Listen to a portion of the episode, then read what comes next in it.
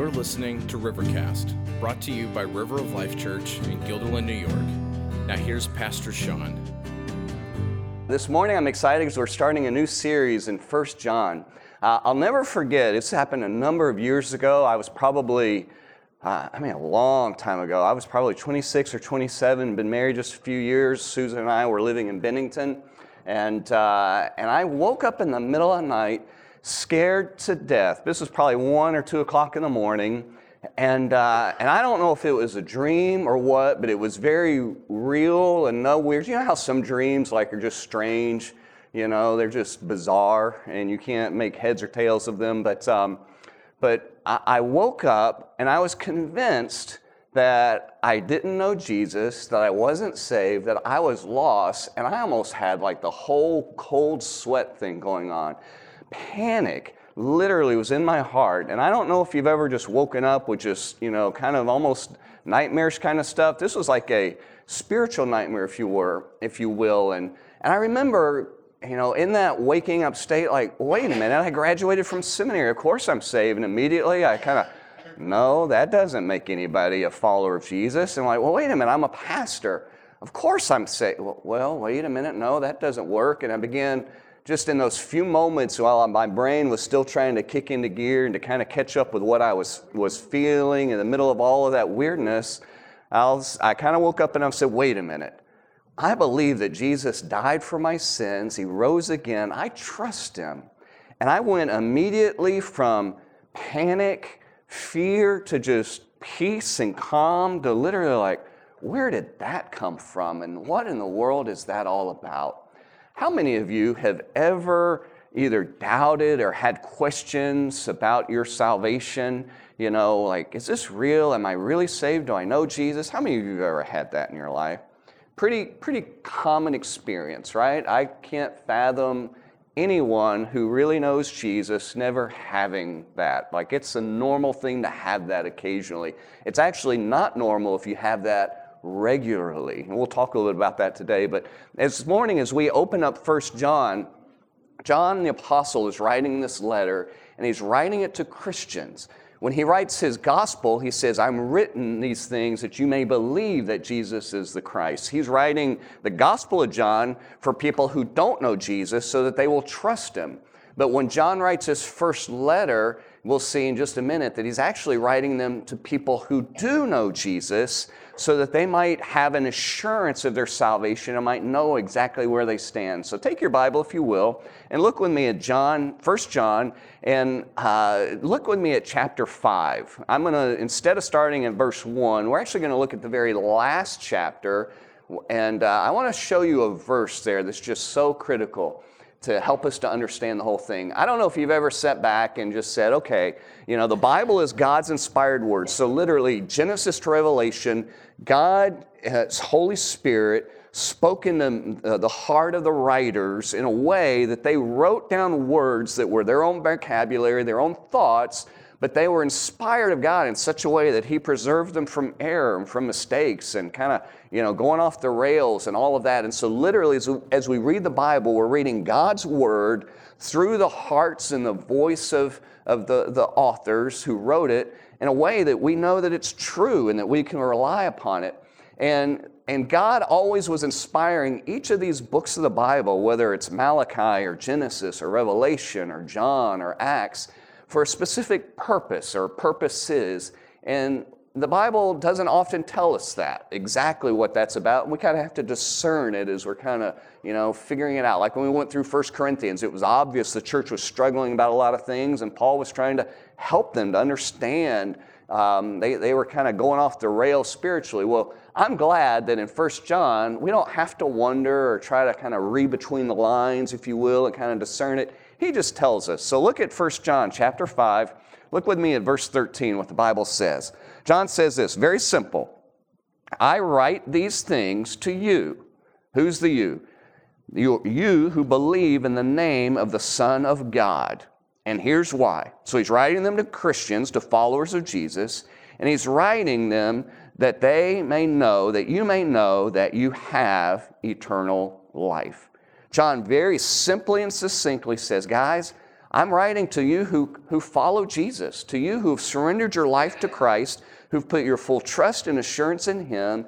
And I want you to know that you have eternal life. Three things I want you to notice this morning is that God wants us to know that we have eternal life. God wants His children, those who've surrendered their life to Christ, those who have recognized their sin, who have repented, have turned away from their sin, and put their full assurance and trust in Jesus, that Jesus did everything on the cross, did everything when He died for our sins, that, that Jesus paid that penalty, and, and our full hope and our full future is in Him.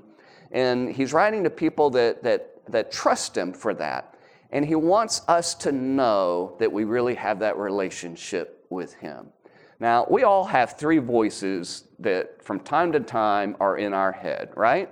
Some of you would like four voices. Some of you men may, probably the voice of your wife probably creeps in there like you're about to buy something. You're like, I know what she would say, right?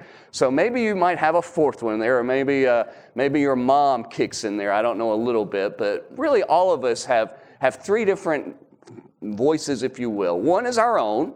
You know, we, how many of you talk to yourself? Oh my goodness. Next week, we will bring in a psychologist, a therapist, and uh, we will just begin unpacking all that weirdness. Wow, do you talk out loud? How many of you talk out loud to yourself? Holy cow. You got it. That's great.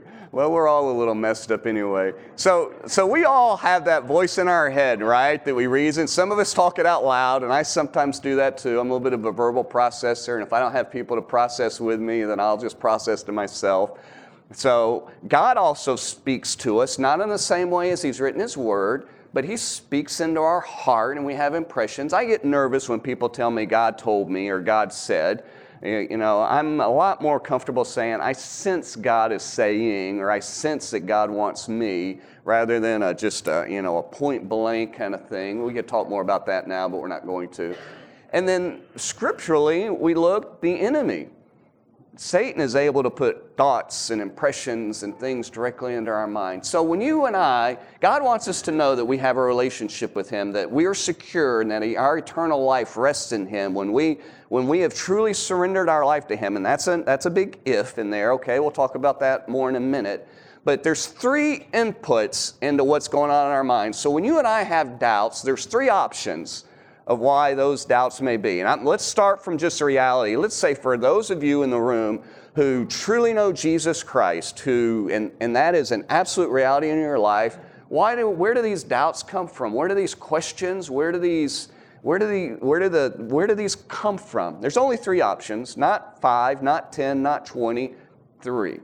So for these options, you sometimes uh, will create doubts in your own mind and heart.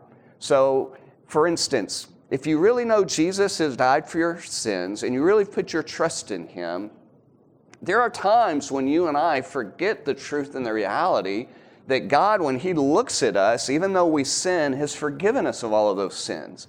So there are times when you and I do things wrong that in the middle, after that, we feel the conviction of disobeying God. And we feel we genuinely feel it, not just a thinking in our head, but there is a sensation of estrangement or an interruption with God. Think about it this way: if you've ever got a, if you have a good friend, or maybe your, your mom or your dad, or, or maybe your, if you're married, your spouse, or maybe one of your kids, with somebody that you're tight with, right? You just, you know, the kind of person that you don't, you can be with and you don't have to say stuff with you know, you don't have to talk to because you're just there. You're tight. You know what's going on. And when there is a fight or there is something that you've done wrong, there is a there is a relational estrangement, right? There is a distancing emotionally that happens. When you and I, even though we know Jesus is Lord of our life, we sin, there is a, an estrangement that begins to happen. And sometimes when we fall into that and we go down that road, we begin not feeling like we're in a very good relationship with God. And if we're not careful, our own mind begins to say, we really don't know Jesus. Like, God, how in the world? Everything is not right with God, even when, though it really is. Now, sometimes our brain is a little faulty, by the way. Uh, which bas- basically, in that moment, because we don't understand the truth of God's word, that inner voice inside of our head and of our own heart is not reliable. It's not trustworthy. Now, the enemy comes along, and if we know Jesus, he's lost the battle. We've, his, his whole goal, the Bible says, is to steal, kill, and destroy. And he wants to keep every person on this planet from knowing Christ if it were possible. And to be honest with you, if it were not for the, the wonderful grace and the power and the sovereignty of our Lord, that would be a reality. But after a person trusts Christ, his desire is, is to mess their life up, to disgrace the name of God, to dishonor God. And the Bible describes him as the accuser of the brethren. He accuses us before God night and day, and he is not uh, at all bashful about accusing us to ourselves. So sometimes when we doubt our salvation, and it has nothing to do with whether we're truly saved or not, sometimes the enemy is just putting that in our, that voice in our head, and we don't discern it well. In fact, all three of those voices, we struggle at times to know which is which. Sometimes people, we've prayed and we think, well, I should do this because I've prayed about it. And we think God wants us to do that and we're convinced of that. And reality is, is no, we're not being really truly honest with ourselves. That's just on our own heart. It's our own device, it's our own thinking. And sometimes it's the enemy. So when you doubt your salvation, it may be you that you're struggling to believe the truth of God's word in that moment. It may be the enemy that's putting inside of your head a, a, a, conviction see, God doesn't love you, you really don't know Jesus, and he's just attacking you and assailing you in that moment. Or the third possibility is God in heaven is saying, No, you really don't know me. And you're beginning to be, come under the conviction of a God in heaven, and you have assumed that you know Jesus, but you really don't.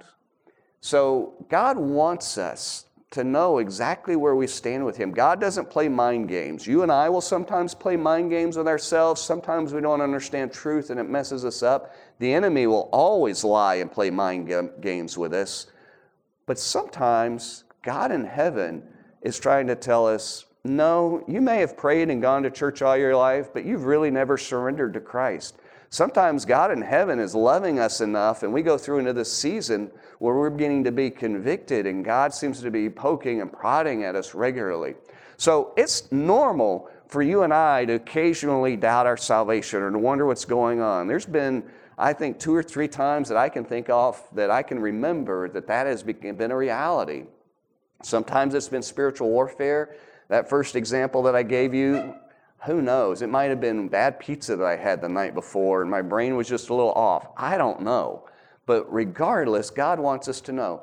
If you go through a season in your life where you are continuously doubting your salvation, or if you are that person that every year feels like you need to ask Jesus to save you of your sins and, and bring forgiveness to you, that is not right. That is not normal there's something deeper going on that needs to get squared away. There's something in your heart that, that there is an assurance that God need, wants you to grab a hold of. There is either an attack that the enemy is beginning to assail on you because you've not really trusted some truths of God's word about where you stand and it's left you vulnerable and he's playing on that. Or the God of heaven is really pursuing you and saying, You really don't know Jesus and the reason you're going through this conviction and these doubts and wonderings is because God of heaven loves you too much to let you be self deluded, to, to let you go through life one day convinced that you're okay, and only one day wake up when there is no hope. And He's speaking into your heart now. So, one of those are realities. So, I want to urge you as we walk through the book of First John over these next few weeks I want, if that's you, if you wrestle with that and if you have regularly have those questions or those doubts or those wonderings, I, especially today, want you to say, God, Sean's describing me. Would you help me through your First John to know where I stand? I've got a couple of wells on. By the way, my well that was a mess last week, it's amazing what lots of chlorine will do. And just, you know, we're just so grateful that laundry is normal in my house. I, I smell pretty good this morning, so no worries, you know. I'm not to get close to you because I'm sick, but it's not because uh, my, uh, my clothes aren't clean. But we've got another well that we treat. We have sulfur water in the main well that we use for our home. And it, how many of you have ever had sulfur water before? It's a nasty smell, right? It's, it's, it's pretty brutal. Our neighbors drink it. I don't know. I gag whenever I'm you know, at their house. I'm like, no, I'm not drinking your water. So we, we treat that water that comes in with chlorine. And we've got a little pump, and every time the well calls for water coming up through it, it just squirts a little amount of chlorine into it and then it goes into a big tank and lets it sit and mix in there. I've kind of got my own chemical processing plant in my basement, and then when like you turn on the, the, the sink or you know any other water source in the house, it goes from that tank and it goes through one filter to filter out a lot of stuff, and then goes to the next filter uh, that's kind of a finer filter that take out the chlorine, and out comes good water. Well, I have to, I should test that, and I should do it more than I really do. But I've got a little chlorine kit that allows me to test you know, to make sure I'm not over chlorinating the water, because chlorine's not good for you, right? Your by the way, Guilderland's water is chlorinated too, and, and apparently they've got some issues right now with their water. I got a little notice from them, so if you don't know that, you may want to go online and check it right now. But, um, but that little test, you know, I take a little sample of the water and I dip my little chlorine thing in there and the little chemicals, and it comes up a certain color, and I match the color for the pH and the chlorine levels and all of that, and it tells me if it's high or low or bad for you and all of that. That's an objective test. I can't just smell it, I can't just look at it, I can't tell without that. So here's my point. First John is the objective test for our salvation. Most of us walk through life not objectively considering whether we know Jesus or not. Most of us walk through life subjectively basing on our emotions, basing on our feelings, basing on something mom and dad taught us, basing on other kinds of things that we just went to church all our life and we've always believed God or whatever. And God gave us First John so that we could objectively measure up where our salvation is, to be very clear, to be very plain, to be very obvious if we're willing to look at that. And so I want to challenge you as we walk through this, this little letter that God has given us to be seriously looking at where your life measures up with Jesus. Second thing I want us to recognize this morning not only has God does God want us to know if we're saved? He wants us, when we have surrendered our life to Jesus, He wants us to have that assurance and to know that it's based on Him. In fact, the book of Romans says that the Holy Spirit, the Spirit bears witness with our spirit that we are the sons and daughters, we're the children of God, because God Himself wants to speak that into our soul. He wants us to know that. And if we're not, then He wants us to know that too and bring conviction. But the second thing that I want us to recognize this morning is, is that, that this salvation that God brings to us comes through us believing in Jesus. It comes through that faith. Look what verse 13 says. John says, I write these things to you who believe in the name of the Son of God. As you think about your salvation,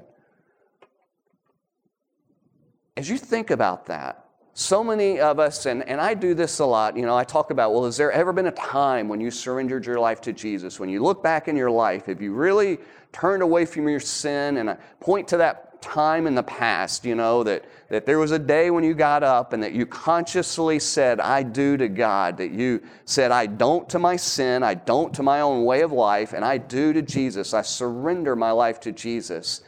That we kind of point back at that. I want you to notice this morning that when John writes this letter to us, he doesn't say, Now I'm writing this to you who at some point in time surrendered your life to Jesus. He doesn't say that. I'm writing this to you who prayed a prayer in your past to invite Jesus into your heart. He doesn't say that. He says, I'm writing to you who believe today, who, who right now where you are have a, a faith, a surrendered faith to Jesus as Lord. I'm writing to you today who that is your hope, your trust, your assurance. That's where you are.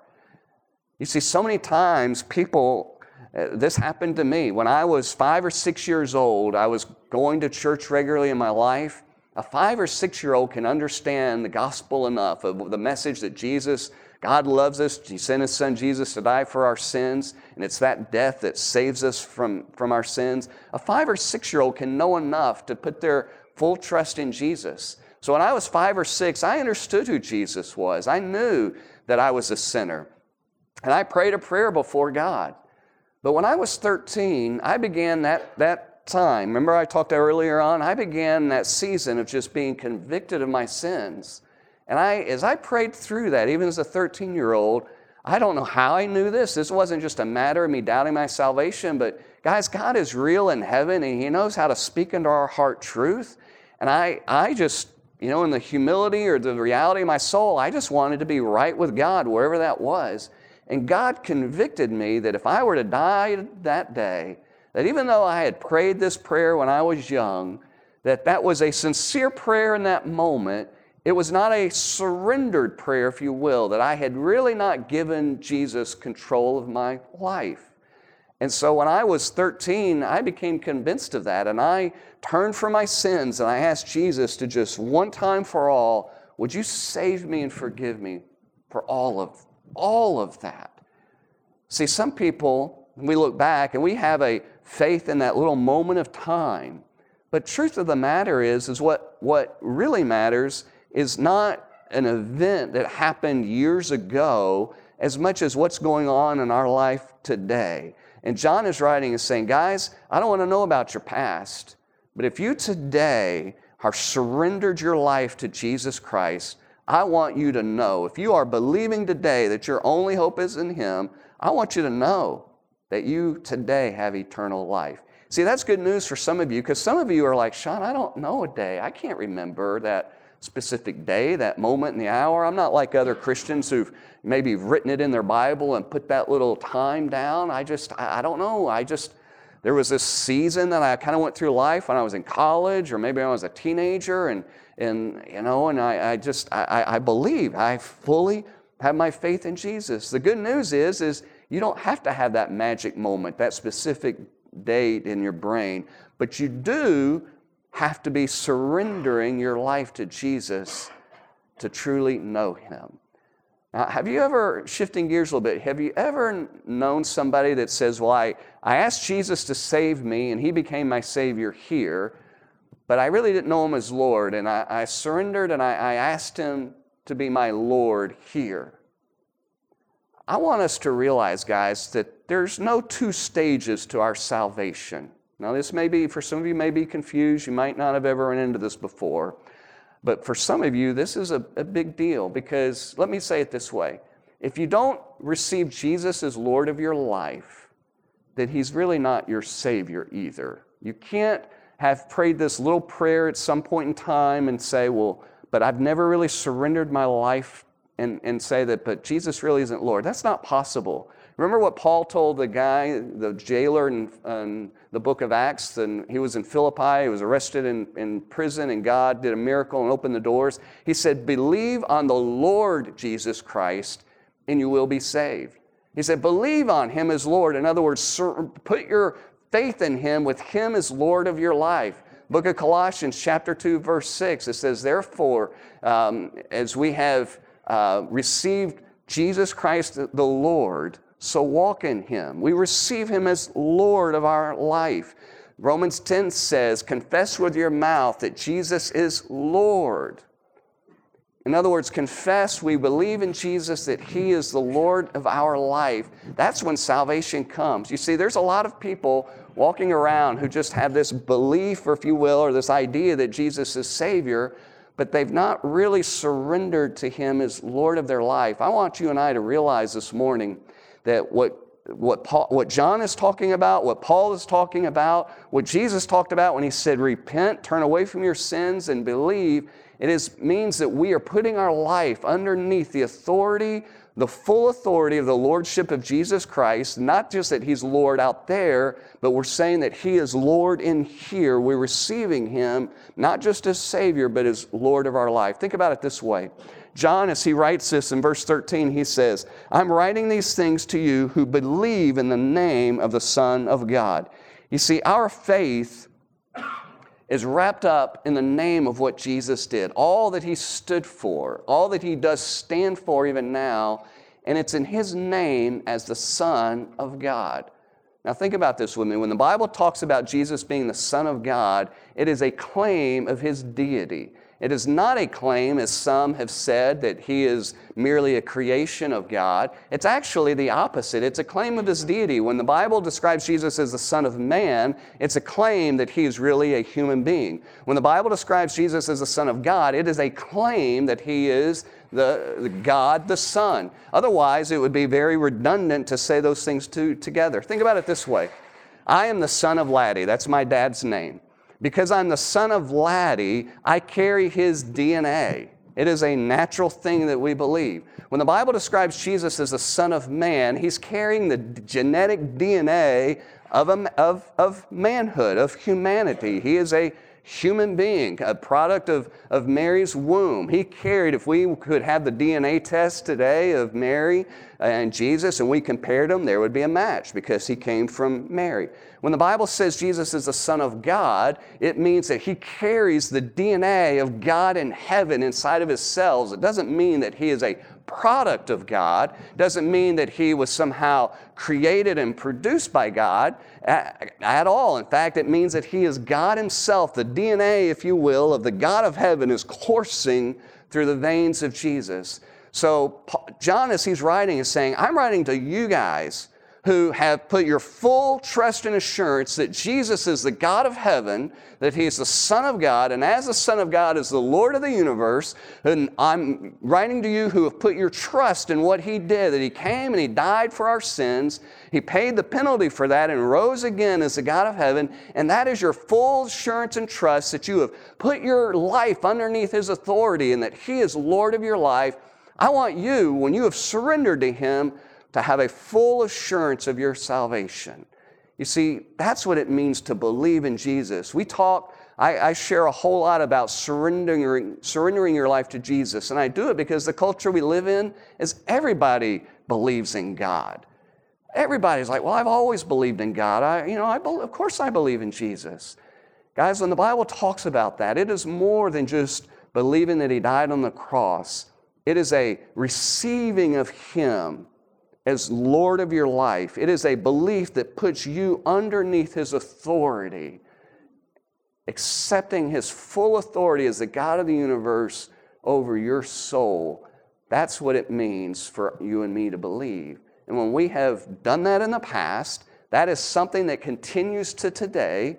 That's a whole other sermon topic that we could talk about, but that faith at some point in the past continues on to today. So whether you remember that time or not, it's irrelevant, honestly. But as long as you are, believing and putting your life subjected under the authority of Christ today, God wants you and I to know that our life is secure in Him. Now, why is Jesus worth believing in? Look at what John wrote. Go to chapter 1 of 1 John. Why is it worth putting our faith in Him? God, in His supreme wisdom and infinite knowledge, knew that there would be some really cynical, skeptical New Yorkers that would say, Why should we really believe that Jesus is really who He said He is? Why? Why? Why should we believe that? There's so many things in the world around us that are not worth believing. Did you read, did you read about the penny that was up for auction? If you've got $1.7 million, you can buy this 1943 penny. Apparently, this young man who collected coins back in the day, I think just during World War II, um, and his lunch money, and it kind of cracked me up that you not only would buy, pay money for, for you know, walk in with cash, but, but you would get penny, you know, a penny and, uh, uh, and your change when you're buying lunch at school. But he got this penny, and he knew enough. It was a 1943 penny, and apparently there was something happened like 20 pennies got made in the U.S. Mint, and they were made out of bronze. And it was a time when copper wasn't going through because of the rationing in the war. And I don't understand all of it or take time to understand it all. But long story short, he had heard when he got that penny as a young man, right, teenager in high school apparently he wrote to Ford because he heard that Ford Motor Company was looking for these pennies, and if he, he, Ford would give you a free car if you would give him this penny. So he wrote off to Ford, "Hey, I heard that you would do that." Well, guess what Ford wrote back? Yeah, no, we're not doing that. We've never said that. He, he heard some sort of rumor, hearsay kind of thing, right? Are there very many rumors floating around the universe right now? Yeah, just, just one or two. Are there a lot of rumors floating around the universe when it comes to spiritual things, right? pretty much we live in a day that whatever kind of thing you want to believe in spiritually, religiously, you can find it. Like it's out there. And if it's not out there, then we live in a day and age where you can sample three or four, kind of like going to the, the, um, the buffet line and you take a little bit of this and take a little bit of that and take a little of this and add up and create your own little philosophy of life and your own little things that you believe or whatever. But somehow, that's just a little odd, isn't it? That's like being your own therapist, your own psychologist, your own God when you just kind of make up your own thing. I don't know about you, but if I'm really going to put my life into something, I want to believe in something that's a little bit better than what I can build or do myself. You know what I mean? Like, I, I want this to be a whole lot bigger than me. I want this to be a whole lot more real than me. And I want to believe in a God that's actually out there that's reliable. Well, look what John tells us. He tells us why we should believe in Jesus as, as what the scripture tells us. He says in verse 1, he says, That which was from the beginning, he's talking about Jesus, which we have heard, which we have seen with our eyes, which we have looked upon, which we have touched with our hands concerning the word of life. He's talking about Jesus. This life was made manifest. In other words, it was revealed and declared to us, and we have seen it, and we testify to it. He, he, John is saying, hey, court of law, I'm putting up, I have seen it, I have handled Jesus, I have handled all that he represents, I've seen it, I've tasted it, I've touched it. I want you to know that I would stand in a court of law, my life depended on it. We've seen all that, that Jesus has come and done, is what he's telling to us. That he, and he, he testifies to it and he proclaims to you the eternal life, which was with the Father and was manifest to us. That which we've seen and heard, we proclaim also to you, so that you too may have fellowship with us. And indeed, our fellowship is with the Father and with His Son, Jesus Christ. And we are writing these things so that our joy may be complete. Two reasons you and I should put our faith and trust in Jesus. One, Jesus is by nature and definition the God of life. You see, John 1 says, John, the Gospel of John 1 1 says this In the beginning was the Word, and the Word was with God, and the Word was God. There's a paradox in there. If God is really God, by definition, He's infinite and beyond our full understanding, and that Jesus was with God the Father in the beginning, and He was God, fully deity, together at the same time. And when the Bible comes and John is writing, he said, I've seen this word of life. It's that same word, that same, uh, not just the message of God, but the messenger of God, being the Son of God, is that Jesus is that word of life. Not that he has life, not that he produces life, but by nature, Jesus himself intrinsically is life. God, guys, there's nothing in this world outside of God himself that has life in and of itself. Nothing. A seed that gets planted has life in it, right? Can sprout and grow and amazing. You can find a little tiny pine cone and the little seeds are inside a pine cone. It's amazing to me that out of that little piece can grow this tree 150 feet tall and can live for years. Amazing. But that pine tree didn't give itself life. Where did it come from? It came from its mama and daddy pine tree, if you will, the two that, you know, pollinated and all of that. Well, where did they get it from? On down the line. You see, when we think about this, that which was from the beginning, talking about the very beginning of time, you trace the lineage all the way back through. Only God Himself has life in and of Himself. When you and I put our faith in Jesus Christ, we're putting our faith in the one who by nature was there in the very beginning, by nature is the one that has life. Nothing in this universe can claim that. It's absolutely worth putting your faith and hope in. Not something that somebody created, not some first century, you know, philosophy, not some, you know, medieval period where this new idea was coming along, but from the very beginning of time in the God of heaven.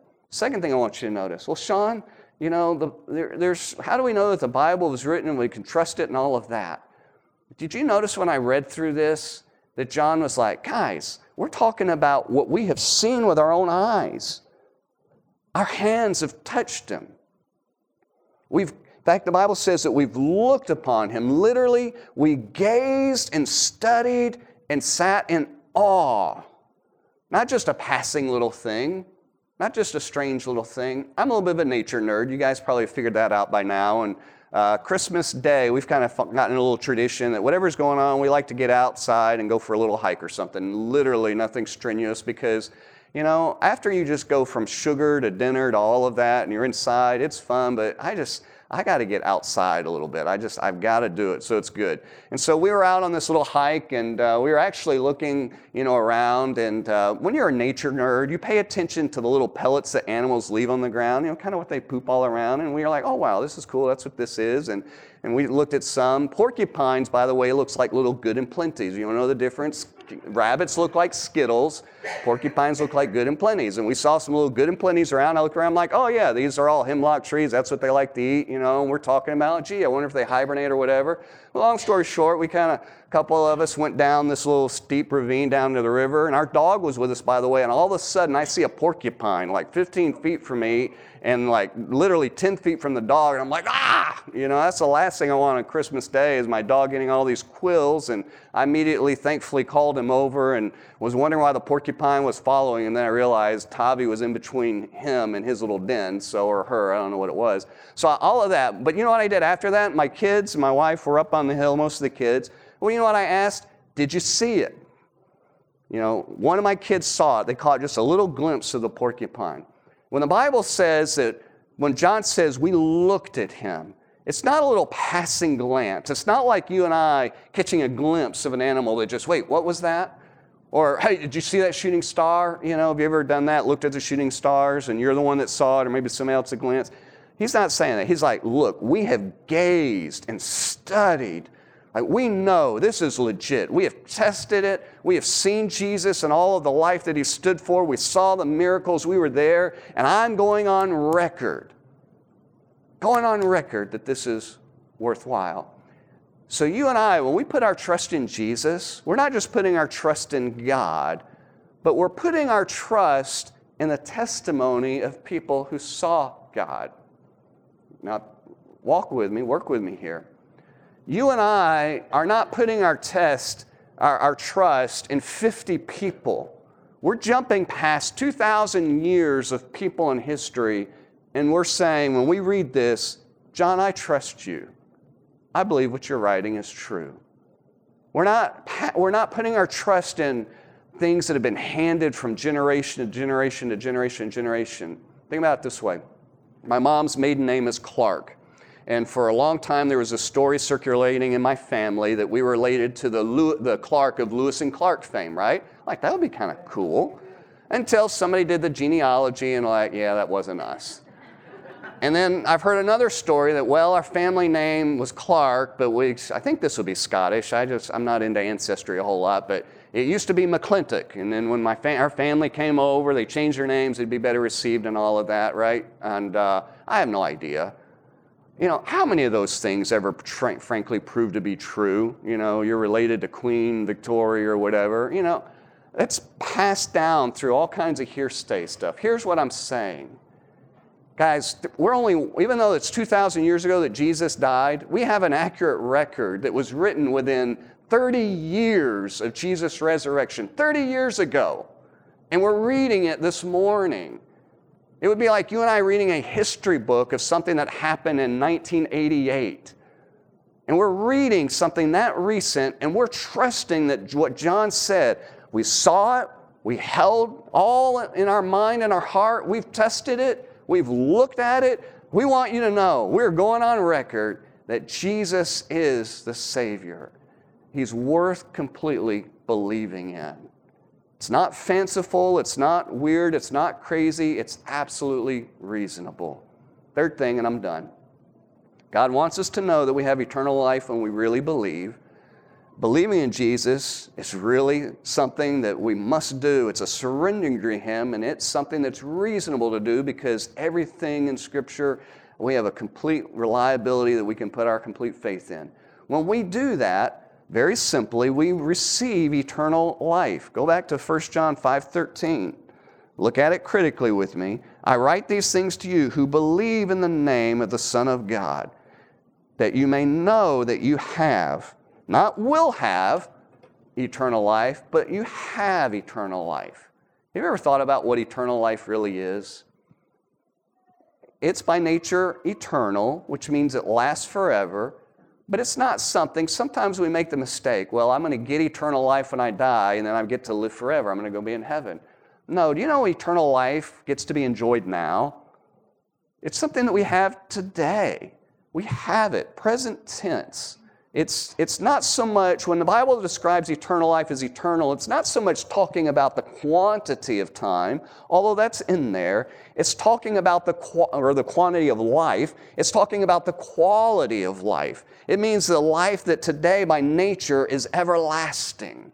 It means that you and I have something in our life today, life that is not going to um, fall apart, life that is worth being for, lasting forever. It is by nature that which is God's that He has given to us. It is eternal. It is the sum total of all of the amazing things that God has given and done in our life. Now, I looked up eternal life in Scripture just to give us some inklings about it. It's, it's a sum total of our salvation, but let me read, these will not be on your screen, but let me read you three simple verses just to tease out three things what eternal life means for us today. Listen to what John says in John 5 24. Truly, truly, I say to you, whoever hears my word, this is John recording what Jesus said, and believes in him who sent me, has, present tense, eternal life. He does not come into judgment, but is passed from death to life. You and I having eternal life means that we do not come into judgment, but we have already passed from death to life, that we have life now. We don't have to wait and figure it out now. So we have a, a freedom, if you will. That's the word I want you to put with this. Eternal life means that we, we are freed, that we are no longer under condemnation, no longer judged before God in heaven, that we are absolutely have full, complete freedom in Christ. You see, John wants us to know that we have that today, that we are freed from the penalty and the punishment and the guilt and the shame. And that's something that we possess. How often you and I have felt guilty, as we should initially when we do something wrong as God's children. Just because you're God's children doesn't mean that all of a sudden you are now perfect and never going to do anything wrong. Being God's child, being saved, means you truly are forgiven. Now, you have no excuses to why you should sin anymore because God's freed you from that, but it's a natural thing. And then when you and I do have that sin, we sometimes, if we're not careful, we feel convicted as we should because God wants us to deal with it, to own up to it, to ask forgiveness, not to save us, but to, at that point, but to simply restore us in relationship with Him. Whenever Susan and I, if I've, you know, if I haven't been as nice as I should, or maybe, you know, been, um, I don't know, not as patient or as loving in that moment, I ask for forgiveness.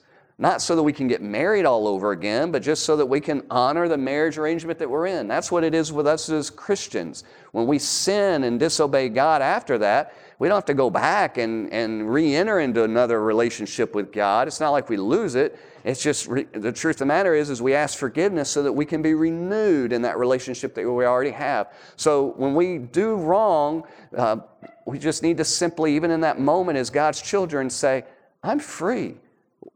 I'm renewed in that. And we don't have to wallow and continue on in the guilt and the shame, and we don't have to have the mind games of wondering if not we're really saved. That that all should be at rest because eternal life means we are free. Second thing it not only means means that we have security. Look what the Bible says, and listen, it won't be on your screen, but John 10 28, and the Bible says this. Jesus said this, I give to them, talking about us as his followers I give to them eternal life, and they will never perish, and no one will snatch them out of my hand. Security. Not only does eternal life means we're free, have freedom, but it means we're secure. It's uncomfortable not feeling secure, isn't it? Even, even animals don't feel safe when they're not secure. You ever, how many of you ever found like a, a lost puppy or a cat or something. Not so much a pet iguana. I'm thinking, you know, more on the ma- mammal side of things or lost fish.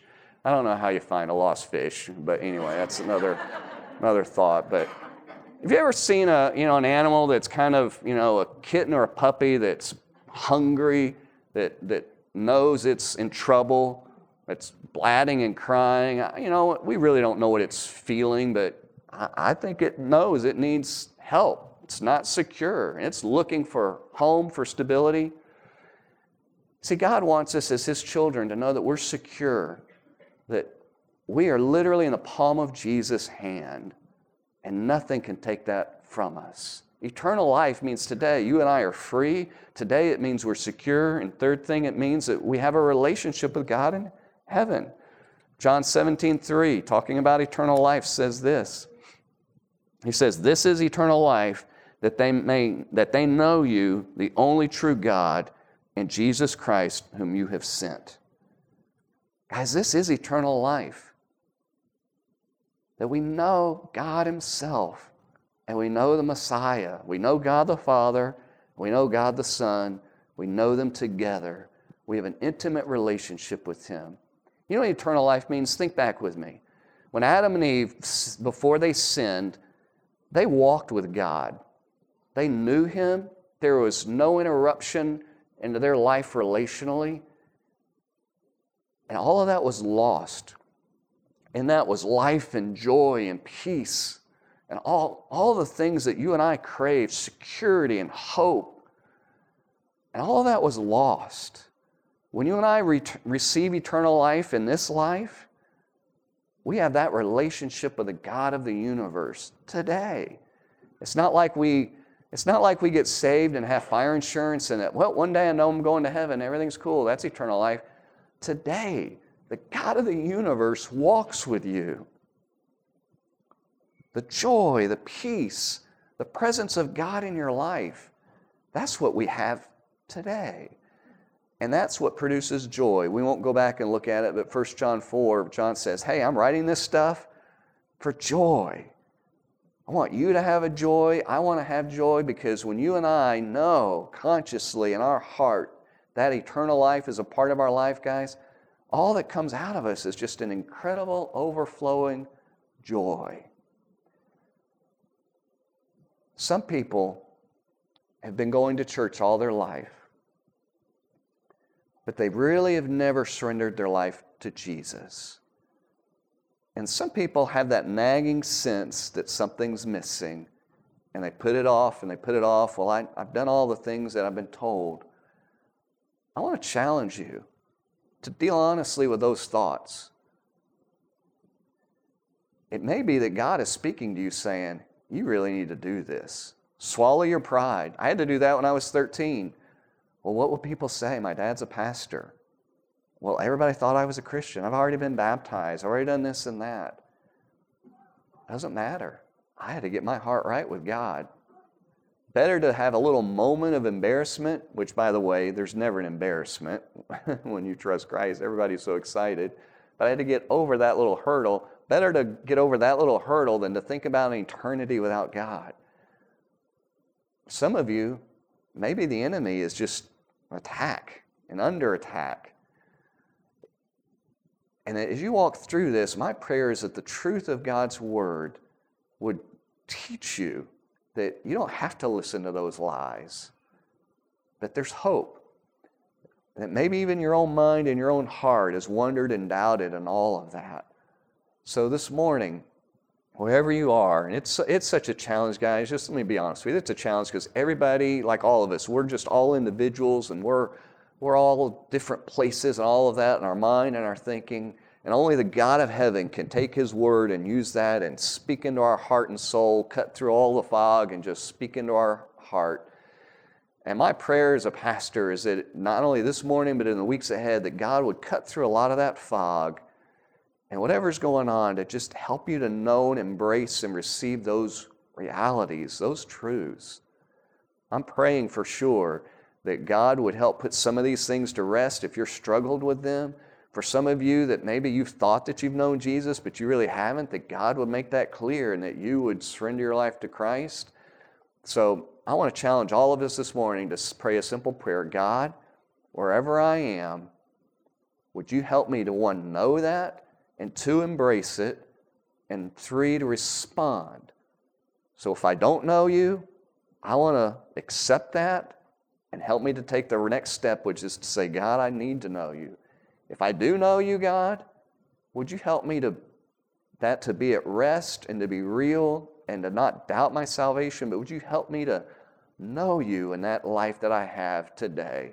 To not be just something that I did years ago and just talk a good talk, but may I feel it, may I experience it, may I believe it, may I know it, may I live in light of that truth. Would you pray that kind of simple prayer today? God, I want to know where I really am. I want to embrace it. And God, would you help me to take those next steps? So today, that's what my challenge is for you. Pray with me, would you? God, thank you for the Lord Jesus. Thank you for the life that he gives us. Lord, I thank you for the hope, the security, and the salvation and the simplicity of what John wrote all that time ago. Thank you, Father, that he wrote this letter within 30, within, actually, it was 60 years, not 30 years, but within 60 years when Jesus rose from the dead. Thank you for the assurance of an eyewitness, not just a glancing testimony, but of somebody that we can completely trust who vetted completely all that Jesus did. Lord, our hope is in Jesus, and we, we accept His truth that He has given us, inspired by you. God, may we live in the light of that, I pray in Jesus' name. Amen. Thanks for listening to Rivercast, brought to you by River of Life Church in Guilderland, New York. Visit us on Sundays at 10 a.m. or online at riveralbany.com.